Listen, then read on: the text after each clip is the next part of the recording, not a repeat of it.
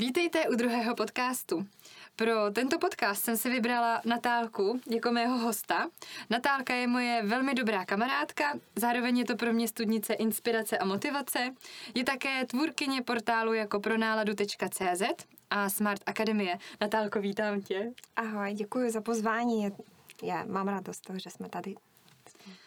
Děkuji, Natálko. Já mám velikou radost za to, že jsi pozvání přijala a teďko řeknu pár slov o tobě, aby i vlastně ostatní věděli, kdo je tím naším hostem dnešním. Natálka Biková pochází z Běloruska. V České republice je od roku 2005. V roce 2014 vdechla život svým projektům jako právě zmiňované pro náladu.cz, pro kondici.cz a dalším projektům pro lepší život.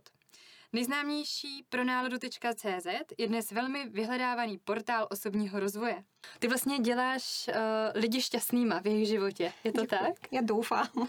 Já si to myslím. Aspoň, aspoň mám tento směr a snažím se toto dělat, ale tam je už pak otázka každého individuálně, jestli, uh, jestli tohle to vezme a půjde s tím zlepšovat svůj život, anebo a třeba když se nachází v nějaké pasivní životní pozici, tak um, nevždy se to podaří, ale záměrem je opravdu ten život lidem zlepšovat a tímto směrem jdeme a všechno, co děláme, je směrované na to. Mm-hmm. Natálko, já musím i vlastně se přiznat ostatním, že uh, já Natálku začala sledovat od roku nějakého 2014, mm. právě když vznikl uh, tvůj projekt pro náladu.cz a pro mě osobně, já jsem se každý den, každý jeden den jsem se těšila na to, až otevřu ten web a přečtu si přesně ty články, kdy jsem cítila, že mě to doslova naplňuje radostí a pohodou. Takže já můžu říct, a myslím si, že nemluvím jenom za sebe, ale mluvím za desítky tisíc lidí, že opravdu seš člověk, který zkvalitňuje ostatním život. Takže za to já ti moc děkuju. Děkuji, to ráda slyším. Je to pro mě balzam na duši. A to je vlastně jedna z věcí, proč já jsem si zvolila, že budeš mým prvním hostem, já, protože tě znám osobně a protože vím, co děláš, mm. tak vím, že dokážeš lidem předat uh, jistou myšlenku, která se usadí v jejich hlavách a ta myšlenka jim pomáhá růst, pomáhá měnit život a pomáhá vlastně být šťastnými. My jsme spolu i začali vlastně, už je to rok, cvičit ve fitness centru, protože já jsem osobní trenérka a uh, podařilo se ti za tu dobu schodit a vypadat lépe. A mě by zajímalo, protože celý tento podcast je o emočním tuku a vlastně o souvislostech kolem něj, tak by mě zajímalo, jak to vnímáš ty. Já vnímám ten výsledek jako, jako velmi dobrý, protože jsem přišla k tobě v tom okamžiku, kdy, kdy už jsem nevěděla, co s tím dělat, protože jsem se dostala do takové situace, kdy jsem i cvičila, i um, jedla jsem podle mě zdravě, mm-hmm. ale ale to, co jsem měla, to vlastně bylo po porodu, nějakou dobu prostě uh, několik kil, vlastně těch deset, co jsem měla navíc, uh, oni neodcházeli. A mm-hmm. musela jsem to nějak vyřešit a můžu říct, že opravdu uh, během té doby, co spolupracujeme, tak uh, mně se podařilo ve značné míře vyřešit ten problém. Za to jsem vděčná a je to, je to radost vidět uh, takové výsledky, které chceš vidět. Já samozřejmě nevypadám jako, jako modelka v tom smyslu, um, jak nám předvádí ty časopisy nebo ta společnost, mm-hmm. ale je důležité porovnávat sebe se sebou v minulosti, jo, protože to je, to je takové, nej, takové nejobjektivnější měřítko a já jsem spokojená s tím, jaký to je a vidím, že to ještě není konec. Já děkuji, že to říkáš, protože my víme, že je velmi důležitý cítit se ve svém těle dobře, aby vlastně všechno fungovalo tak, jak má. Uh-huh. Natálko, a bylo tomu takhle vždycky? Nebo jsi měla někdy v životě vlastně nahoru a dolů s tím, vlastně řekněme, emočním tukem, kdy se s ním jako setkala vlastně? Kdy se s ním setkala poprvé? No, e, opravdu to bylo tak, že to bylo nahoru dolů a kdy jsem se s tím setkala poprvé, možná i dřív, než si myslím, ale takový velký skok byl hlavně, kdy, kdy byla maturita. A já už teď vím, že e, měla to pod sebou takovou emoční bází, protože co se dělo tam? Já, jsem musela učit hodně věcí, které mě vlastně nezajímaly, ale které já jsem potřebovala vyučit, abych e, složila ty zkoušky, aby všechno bylo v pořádku. A jak jsem to všechno učila, tak samozřejmě, samozřejmě se mi to nechtělo. Mm-hmm. A abych to mohla nedělat, tak jsem si vymyslela nějakou aktivitu, která by mě dovolila to nedělat. A to bylo to jídlo, takže jsem chodila se najíst, protože když člověk jí, tak on nemůže se učit, protože prostě, no, on dělá něco jiného, teda jí. A plus to mm, dávala určité... Mm, jako na chvilku zastavení? Jako? jako zastavení mm-hmm. a nějaké emoční uklidnění a všechno bylo zase v pořádku. Tam je to i na chemické ty úrovni, taky mi nějak uvolňovalo mě. Takže a jasně, že ta váha šla, šla nahoru. A pak už, byl, pak už jsem se dívala do, do zrcadla a říkala, no tak já s tím musím něco dělat. A pak už jsem to řešila. Ale příčina opravdu byla eh, ta, že jsem pomocí toho jídla utíkala do eh, do jakoby jiné, jiné reality, že jsem nemusela učit, že jsem nemusela nic mm-hmm. řešit a aspoň na chvilku mohla se zastavit. Tak to byl takový první bod. A první skok. Druhý skok byl u mě uh, po operaci, kdy jsem se dostala mm, do takové situace, že jsem musela řešit ty zdravotní problémy. A tam to byl velký stres pro mě, protože když člověk uh, zjišťuje, že má zdravotní problém mm-hmm. a zdravotní problém dostatečně seriózní, které musí řešit, tak to je stres, to je šok a Jasně, že jaké máme nástroje na, na to uklidnění, když člověk neumí meditovat, neumí mm-hmm. dýchat správně, neumí vyvětrat tu hlavu nebo mm, prostě přidává tomu velký smysl, protože to opravdu, to opravdu důležité. Tak eh, jasně, že jednoduchý způsob, jak se uklidnit, to, ten byl pomocí toho jídla. Mm-hmm. Tak mhm. Jsem se taky uklidňovala tím jídlem, něco jsem měla, jedla, byly, tu různé sladkosti, nebo nějaké oříšky, nebo něco, kam tu pozornost prostě převést z toho problému na toto. A že to, co to s tebou dělalo? Tebe to jako uklidnilo ano. a pohladilo? Ano, jakože přesně tak. Nic se neděje, není to třeba ano. tak vážný, aby možná si odlehčila z té situace, kterou si ano. prožívala? Mhm. Ano, přesně tak. Já myslím, že tam je i nějaký mechanismus na chemické úrovni, že se možná, možná vyplavuje nějaké hormony nebo nebo tak, to spíš budeš vědět ty. Souhlasím, ale já, jako, já prostě to fungovalo mm-hmm. a když člověk přijde na něco, co mu funguje, tak začíná prostě touto cestou chodit, mm-hmm. protože to opakování mu pomáhá ten problém vyřešit tak jsem ten problém řešila takto.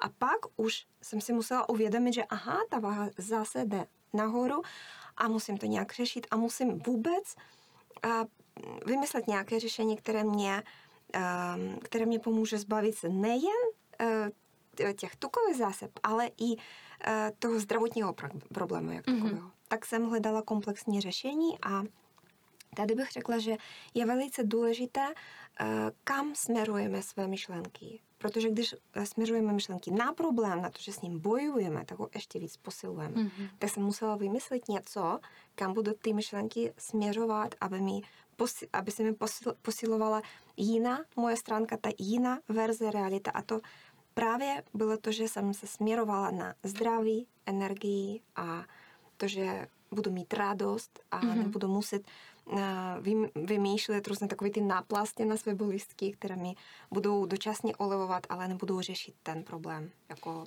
mm-hmm. celkově. Jo. Natálko, a můžeš nám prozradit, co třeba zrovna konkrétně u tebe bylo um, změnění toho, že si chodila do toho jídla, aby se vlastně utěšila, aby bylo lépe, tak co si udělala, jaké kroky byly k tomu, aby se cítila líp, aby si vlastně neutíkala k tomu jídlu jako takové berličce? Uh, no, to asi přišlo až po, až po tom třetím skoku mm-hmm. té váhy a to bylo po porodu, kdy jsem přibrala 20 kilo, pak jsem během asi tří let jsem shodila 10, ale 10 zůstalo. Mm-hmm. Jo? A už jsem začala chápat, že tam ten problém není uh, jenom v jídle, není v cvičení, ale někdy jinde, protože když jsem i cvičila, když jsem i zdravě se stravovala, stejně ty kila nikam neodcházela. Mm-hmm. A mě říkali, že OK, až, bu, až bude dítě, mít tři roky, tak um, ty tam máš jako ten hormonální takový než koktejl, to, než mm-hmm. se to mhm. uklidní, tak ta váha odejde. Ale on se to nestalo. Takže já, já v tom žila i dál a pr- pak, až jsme se seznámili, tak uh, jsme začali spolu trénovat a ty jsi mi tam vysvětlovala, jak um, působí na tělo ty rychlé sacharidy, cukry, že jsme předělali úplně ten můj jídelníček na to, že jsem se zbavovala pomaličku těch cukrů. Jako, ne cukru jak, jak, jak takový, mm-hmm. protože já jsem, já jsem nejedla cukr, ale rychlých sacharidů. A že jsem to musela všechno přehodnotit a předělat. A hlavně, že jsme začali vůbec mluvit o tom, že e, ta, ta váha, jakoby ten, ten problém nadváhy může mít emoční podstatu. Jo, že tam ještě něco, a hlavně to naše hlava, která tam to prostě drží všechno. Jo, ty, ty komponenty spolu.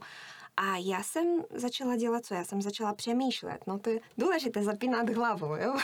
v každé situaci používat ji.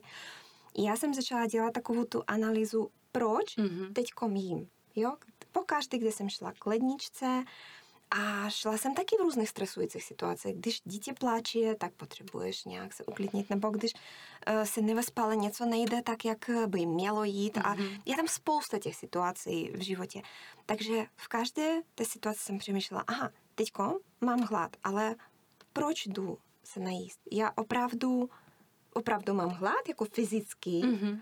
anebo je to, je to zase nějaký takový emoční stav, se kterým nemůžu Eh, pořádí, poradit se, který nemůžu uklidnit jiným způsobem než tím jídlem. A přišla jsem na to, že opravdu bylo hodně pří, případů, ve kterých jsem jedla e, na emocích. Mm-hmm. Že jsem nebyla hladová, že jsem necítila ten hlad fyzicky. Pak jsem se na, naučila rozlišovat, kde jsou v těle ty hlady, jako, jako ten fyzický hlad, kde Aha, se nachází, a kde se nachází ten emoční hlad, ten je jako taková černá díra. Aha, se prostě odmírá, no, a tam můžeš dát cokoliv a nikdy nebude dost.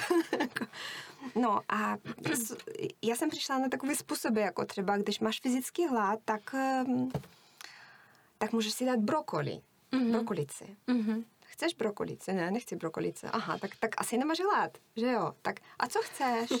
Chceš čokoládu. A proč teda čokoládu? A jako možná, možná dáš si vejce nebo nějaký špinát? Já nechci špinát. Aha, tak ten problém bude někdy jinde, jo?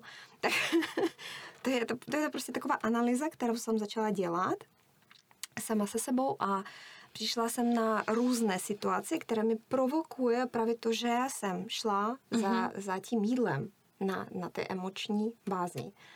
A u mě je jich několik. Je to nějaký takový stres. Mm-hmm. Je to um, situace, asi, asi to, co pochází z toho, že ne, neumím se kvalitně uvolňovat, že se musím být zapojena, furt efektivní, mm-hmm. furt něco dělat. A když je chvilka, ve které se mám uvolnit a užít si to, tak hledám něco, co budu dělat. Co budu, a mm-hmm. když nemám co dělat, tak... Lednice, je jasná volba. Jo, jasná, že já teda něco dělám, jako já jim, jo.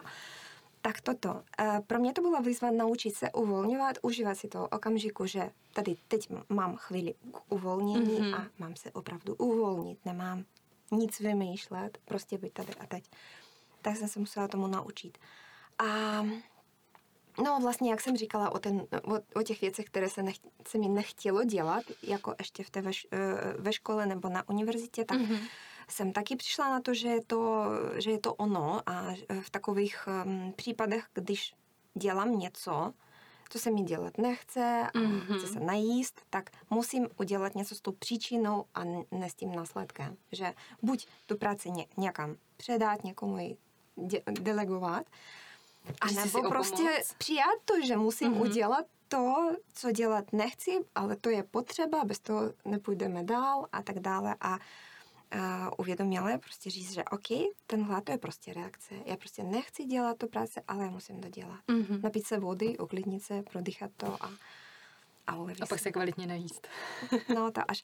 No a co se týká toho jídla, tak jak jsem začala jíst eh, spíš ty takové pomalejší sacharidy, mm-hmm. o kterých jsme mluvili, nebo spíš ty tuky, bílkoviny, tak eh, nepotřebuju teď tolik eh, toho jídla. Nepotřebuju to na tolik často. Není u mě tak, že bych potřebovala nějak, nějak pětkrát denně, to je nesmysl. Jo. Stačí mi třikrát. A mám radost a mám a cítím větší chuť z těch eh, potravin, mm-hmm. který, který možná by jinak moc nechutnaly, protože... Třeba zrovna jako ty- ta brokolice?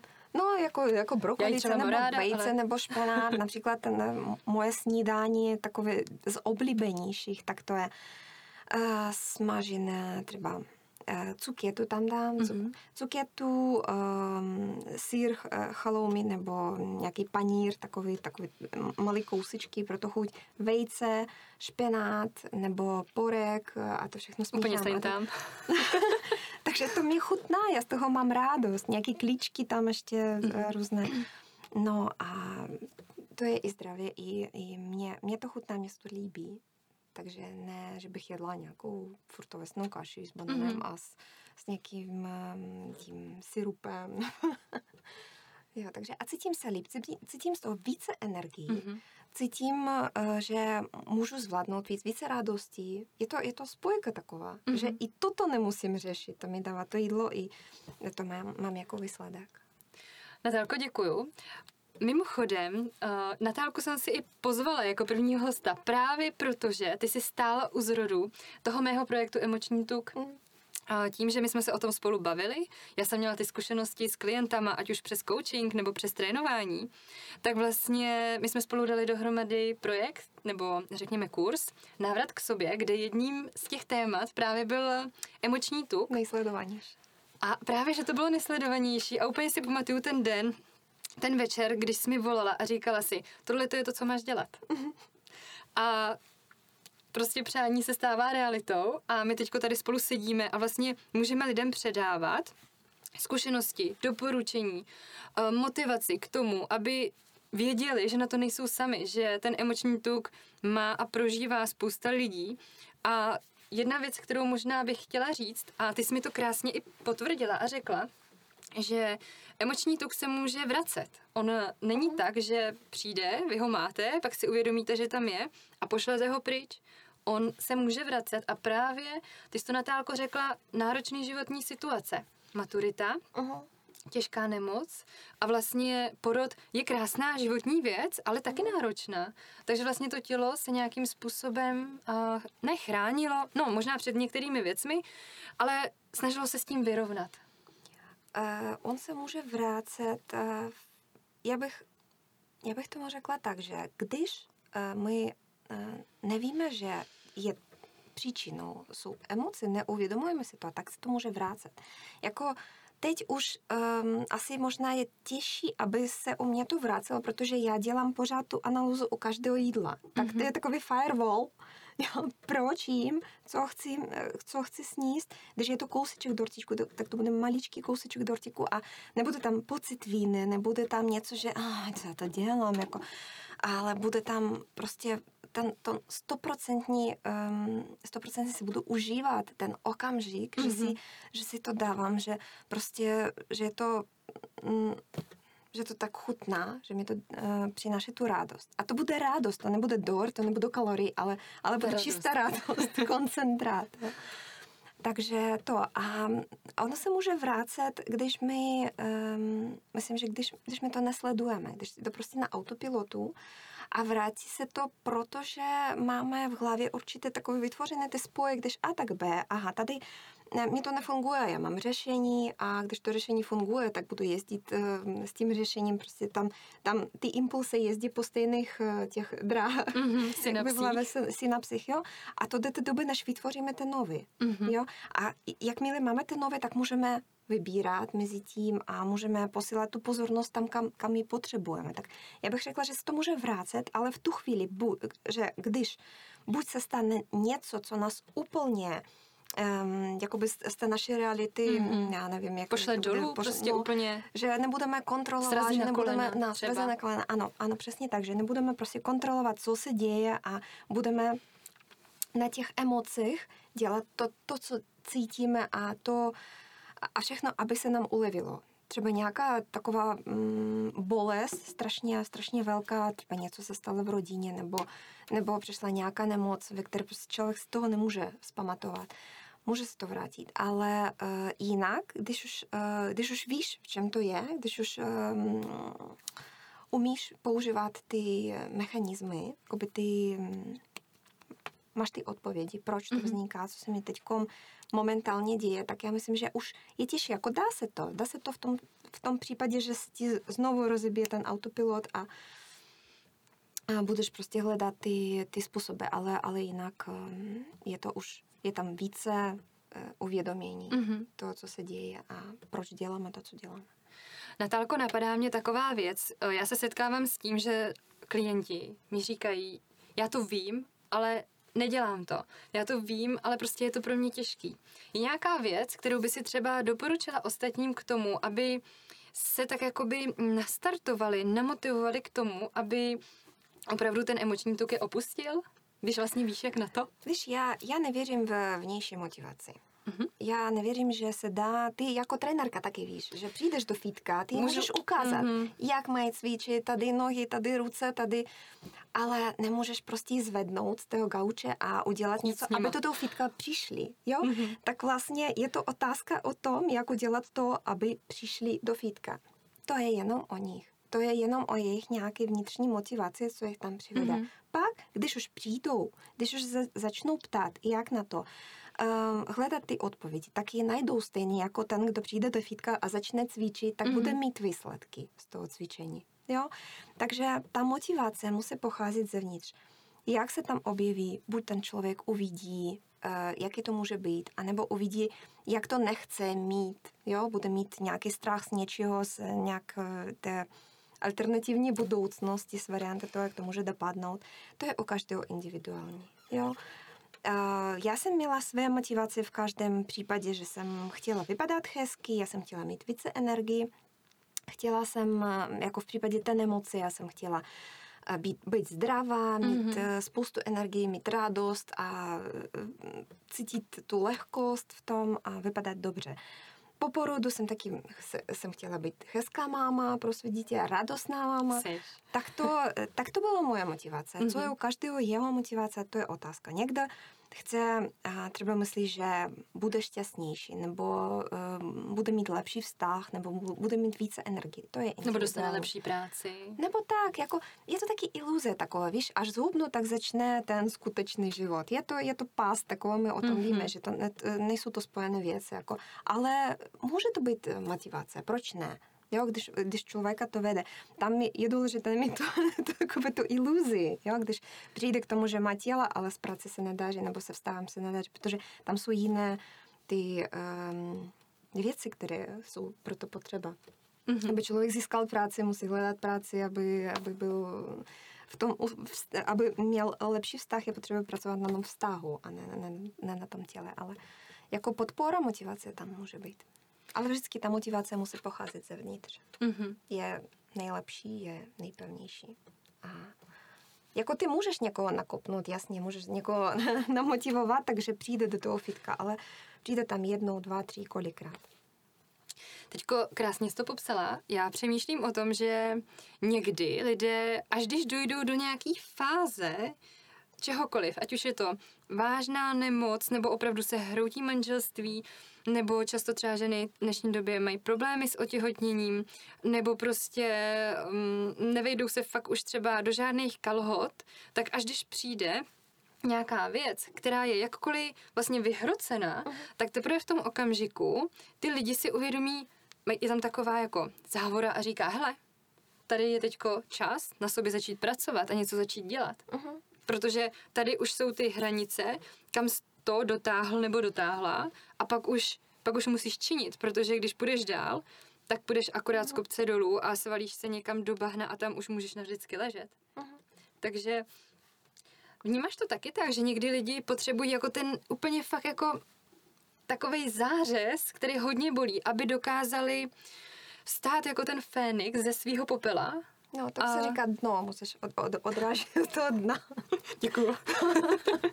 Takže musíš spadnout až, až tak eh, Hluboko. až tak hluboko Hmm. dolů, abys měl od čeho se odrazit. Někdy. jo. Není to tak No, vždycky, prostě- ale... Mhm. Bohužel ten člověk, eh, člověk nerozumí, když je, to, když je to v pořádku často. Jo? Musí se stát něco, co nás přivede k tomu, že začínáme Mhm. přemýšlet, začínáme zapínat tu hlavu a nějak to řešit jinak. to je jako s tou žábou v hrnce, víš, že když ji, ji tam umestí do toho hrnce a začnou zahřívat, tak ona tam bude sedět, je jí dobře a pomaličku to jí nevadí a pak už nemá síly na to, na to z toho vyskočit, mm-hmm. jo.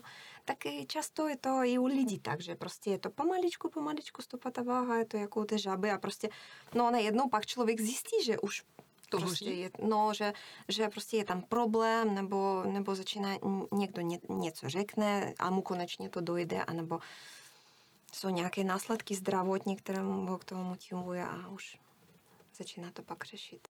Na webu emočnituk.cz jsou mimo jiné ke stažení e-booky na tohle téma. Natálko, každý z nás je individuál, jedinečný, vlastně originál. Na každého působí úplně něco jiného. Doplnila bys tady to tvrzení nějakou myšlenkou?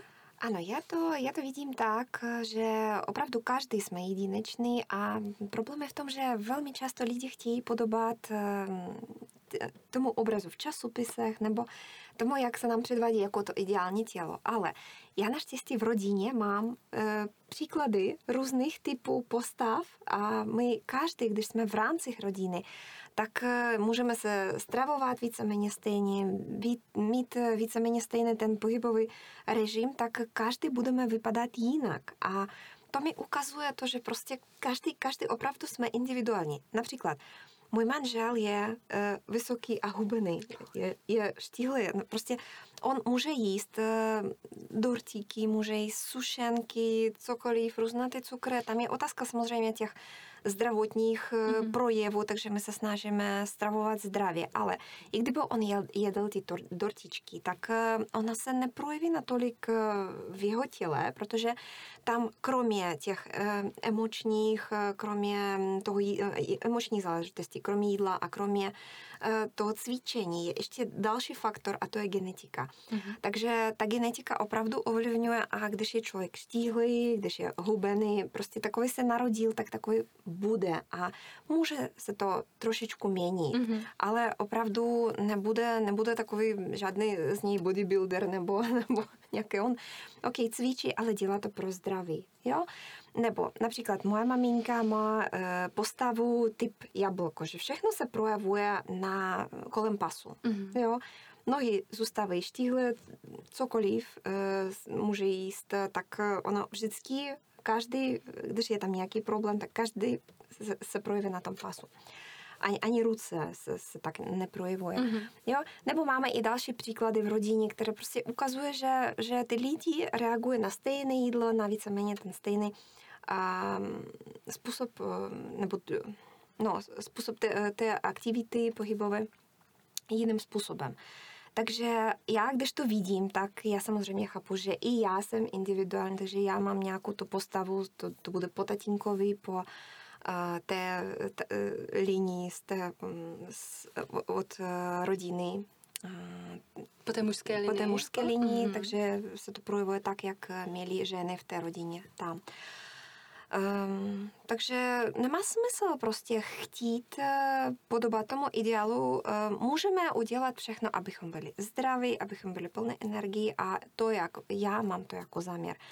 Ale eh, co se týká přímo té ideální postavy, tak já bych se na to neorientovala, protože to jediné, co to dělá, tak to nás nějak děla, eh, dostáváme z toho velký stres. Mm-hmm. Jo, že, že se to nedáří, že to není ono a tak dále. A nemusíme zapomínat na to, že tam nejenom ta postava, ale je tam ještě Photoshop v tom hodně. Světla. Světla a že to není tak úplně reální, Stíny. jak mm-hmm. se mhm. nám zdá.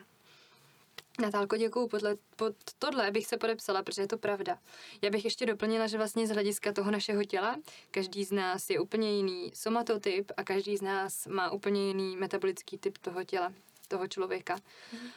Další věc, co bych vlastně chtěla zmínit, co mě teďko tak napadá, je, že já když jsem školila Uh, myslím si, že to byli výživáři, protože školím pro Fitness Institut vlastně psychologii v praxi, pro výživáře a osobní trenéry tak jsem takhle i minulý rok školila a přihlásil se jeden student a vlastně jsme se bavili o tom tématu toho emočního tuku a on říkal jednu věc, která mě úplně jako potvrdila v tom, že ano, je to tak, přesně to, o čem ty mluvíš, že dnešní doba je vlastně velice cool a trendy mít tu fitness postavu. Být vlastně přesýpací hodiny, mít utlý pás, kulatý velký prsa, kulatý zadek.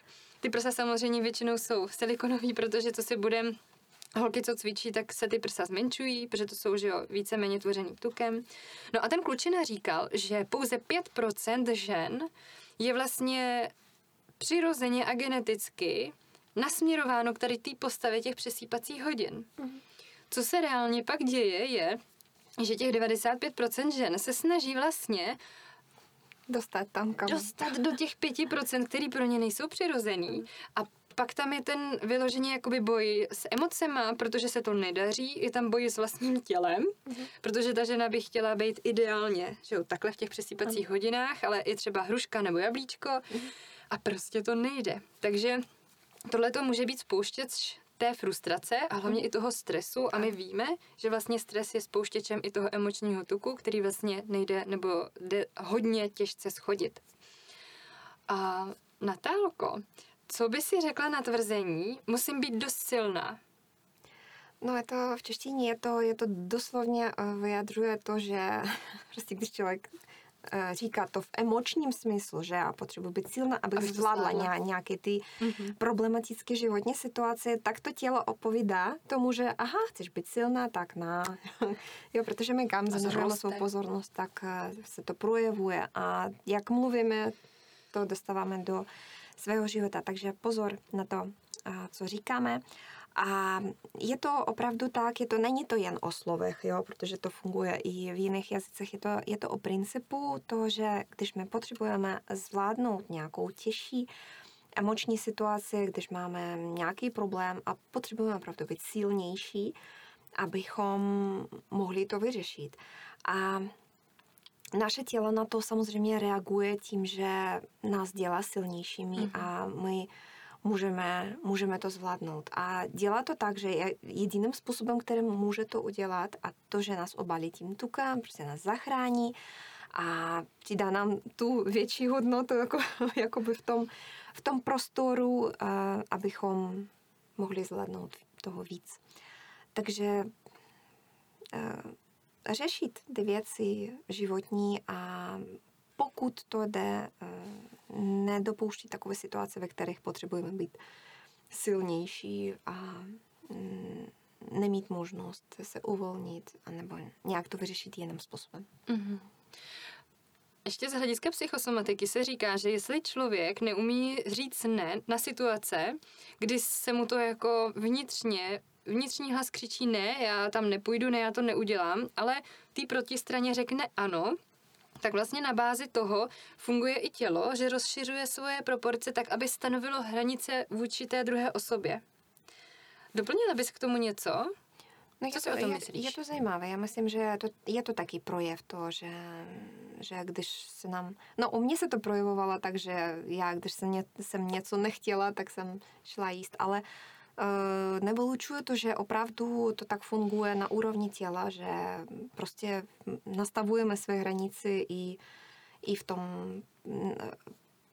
v tom prostorovém jakoby, smyslu, že není to jenom na mm-hmm. takový ten metaforický výraz. Děkuju dáme další téma a to jsou naše návyky, respektive to, co jsme se naučili od našich babiček nebo od našich rodičů a to, co děláme, aniž bychom si to někdy uvědomovali. Co bys k tomu řekla? No, eh, máme různé takové přesvědčení, které jdou z dětství nebo které jsme pozbírali během svého života a no, většina, většina je opravdu z dětství.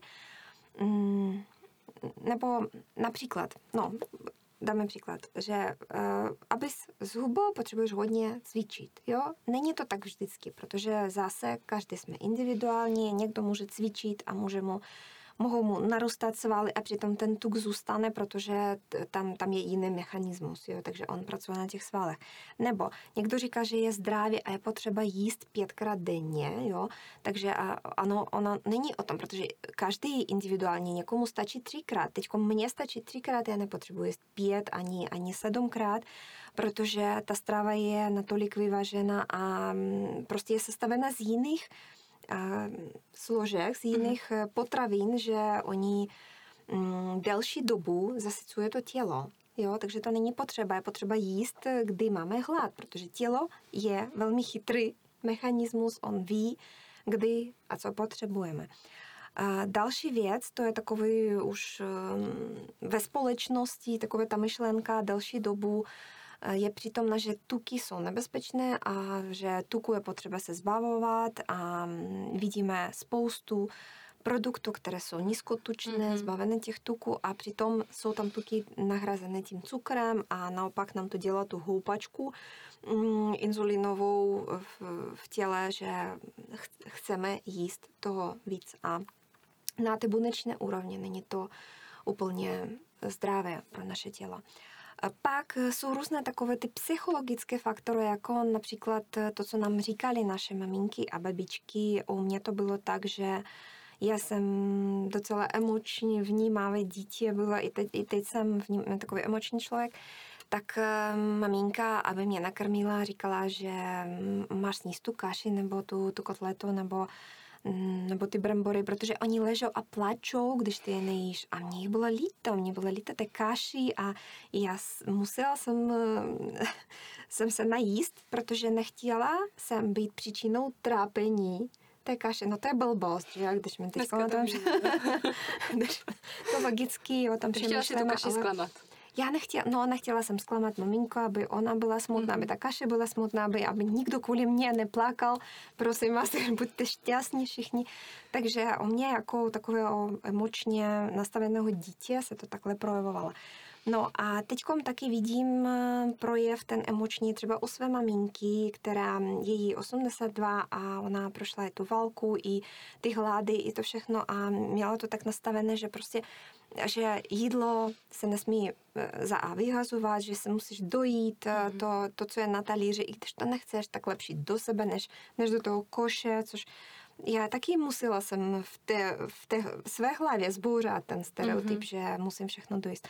A když teď přijdeme třeba s, s mým synem k babičce, ona mám nachystané jídlo a on říká, já nemám hlad, já nechci jíst. Není v tom problém, ale ona tam ten problém vidí, protože pro ní je to způsob, jak projevit svou lásku. A když nemůže tu lásku projevit, vyjadřit, mm-hmm. tak ona uh, je tam trapení. Jo? Je, je v tom problém, protože ona emočně nemůže eh, nemůže být, řekněme takhle, ta správná babička, která mm, tě má prostě, má, má, má ti tu lásku posílat, jo. Takže um, my se snažíme, teď si to z toho jdu chodit, když on je hladový, tak přijde a on se nejí a jsou všichni šťastní. Takže jsme to vymysleli takto. Ale to je, to je taky ten, ten projev, takový ten emocionální projev um, té lásky. Mm-hmm. to.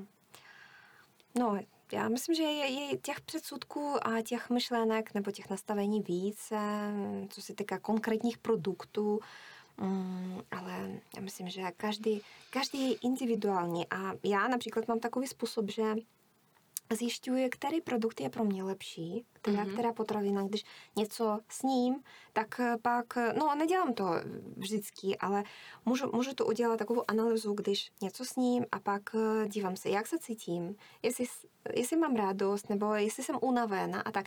A tak prostě každý, když budeme Eh, dělat analýzu každého toho, každé té potraviny, každého toho produktu, to, co jíme, tak můžeme přijít na to, že sír například pro nás není dobrý, ale naopak, eh, že nějaké ovoce je OK, nebo, nebo to může být úplně jinak. A každý je zase individuální. Pro někoho je dobrá okurka, pro někoho je dobrý brambor a, mm-hmm. nebo těsto jiné.